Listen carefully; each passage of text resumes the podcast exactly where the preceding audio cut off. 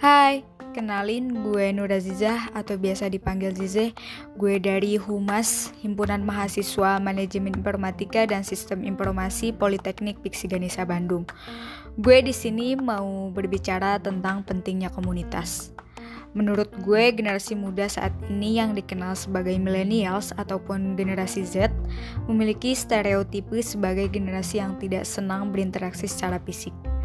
Mereka dianggap sebagai generasi yang lebih senang berinteraksi sosial secara tidak langsung, yaitu melalui sosial media ataupun aplikasi pengirim pesan elektronik.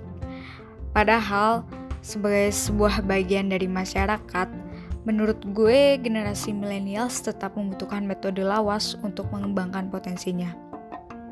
Potensi-potensi yang akan mereka butuhkan ketika mereka memasuki dunia kerja dan profesional. Metode lawas itu adalah berkomunitas. Manusia dikenal sebagai makhluk yang berperilaku sosial. Kita hidup dalam sebuah komunitas yang kolektif yang memiliki identitas dan simbol. Atas dasar kesamaan dan keserupaan, kita akhirnya berinteraksi dan berkumpul dalam sebuah kelompok. Disadari atau tidak, di era digital seperti saat ini, perilaku ini tetap terjadi tidak peduli apakah manusia itu dari generasi yang mana, kita tetap membutuhkan interaksi sosial.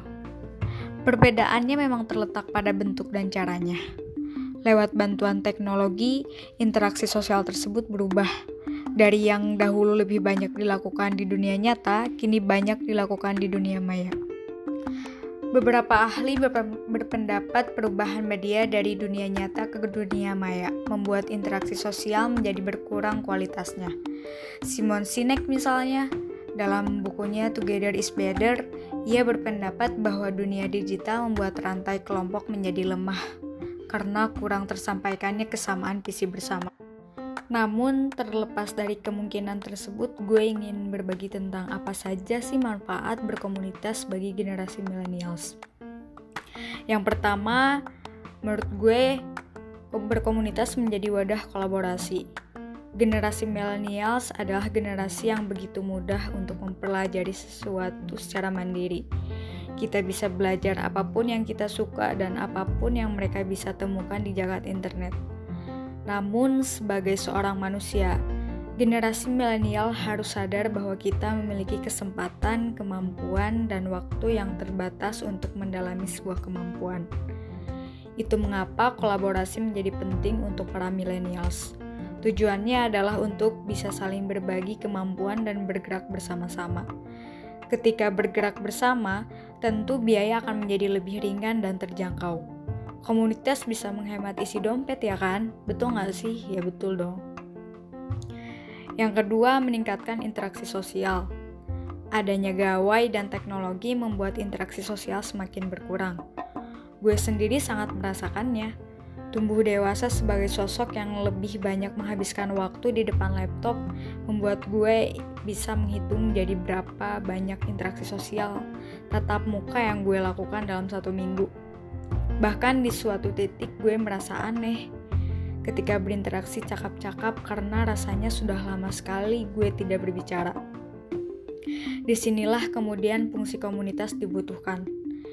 Komunitas akan membuat kita terdorong untuk berinteraksi satu sama lain. Mungkin mulanya berawal dari perbincangan via aplikasi pengirim pesan. Tetapi lambat laun ada keinginan untuk bisa bersilaturahmi di dunia nyata pertemuan di dunia nyata, kita bisa mulai mengevaluasi aspek-aspek interaksi secara psikologis, membangun rasa percaya satu sama lain, beradu argumentasi, dan berbagi ide. Memang interaksi di dunia nyata tidak mudah, apalagi sebagai seorang introvert yang sering kali berlindung di balik gawai atau malas untuk bertemu orang lain. Gue sendiri adalah seorang ya ambivert lah. Extrovert bisa, introvert bisa. Namun gue harus selalu ingat bahwa selalu ada manfaat di balik interaksi komunitas, sehingga gue bisa terus berkembang lewat interaksi sosial. Yang ketiga, belajar menjadi lebih seru. Berkomunitas adalah tentang mengembangkan diri dan jejaring, sehingga belajar adalah tujuan utama dalam sebuah komunitas. Interaksi yang terjadi di komunitas pada umumnya adalah tentang diskusi dan berbagi informasi terbaru. Dalam sebuah komunitas keahlian misalnya, setiap anggotanya akan berbagi banyak hal tanpa khawatir untuk dinilai macam-macam. Hierarki komunitas yang cenderung horizontal membuat hubungan antar anggotanya lebih santai dan luwes sehingga seorang anggota komunitas akan tidak segan untuk mengambil pengetahuan dan pengalaman dari rekannya yang lebih senior dan berpengalaman. Selain itu, forum komunitas yang santai membuat setiap orang bisa bereksperimen dan belajar sesuatu kemampuannya tanpa tekanan. Ini mengapa menurut gue komunitas bisa menjadi tempat belajar yang seru, ya nggak sih? Setuju nggak? Yang keempat, komunitas mengurangi dampak buruk menyendiri. Penelitian menyebutkan bahwa orang yang menyendiri berisiko untuk mengalami gangguan-gangguan kesehatan kronis. Beberapa di antaranya adalah diabetes, serangan jantung, ataupun gangguan mental. Gue pribadi sempat merasakan bagaimana hidup menyendiri telah mengganggu kesehatan mental. Kala itu gue harus menghadapi pikiran-pikiran yang tidak sehat dan berjuang keluar dari rasa putus asa. Ketika kita berkumpul dengan orang-orang yang memiliki semangat sama, kita akan mampu menghadapi dampak buruk kesendirian. Kita tidak akan merasa berjuang sendirian, karena menyadari ada rekan lain yang siap untuk membantu. Inilah yang gue maksud manfaat dari berkomunitas.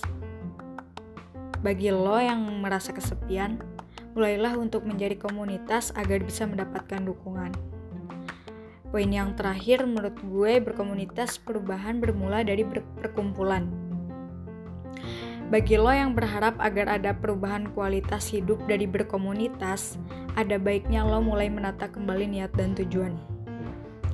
Komunitas memang mampu memperluas jejaring dan wawasan, tetapi perubahan tetap harus berasal dari dalam diri.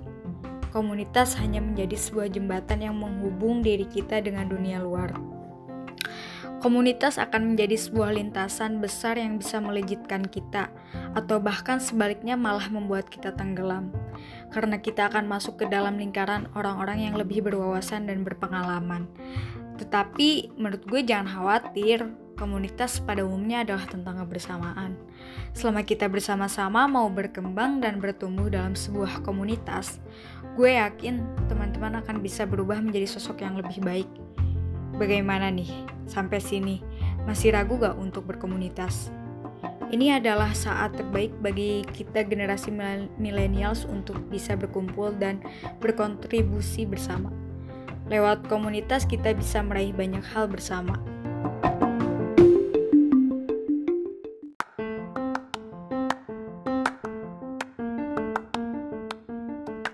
Oke, okay, semoga ocehan gue dari tadi semoga masuk ke orang yang mendengarkan. Ya meskipun begitu agak ngaco ya. Ya semoga bermanfaat lah. Baik terima kasih. Sebelumnya gue pamit. Bye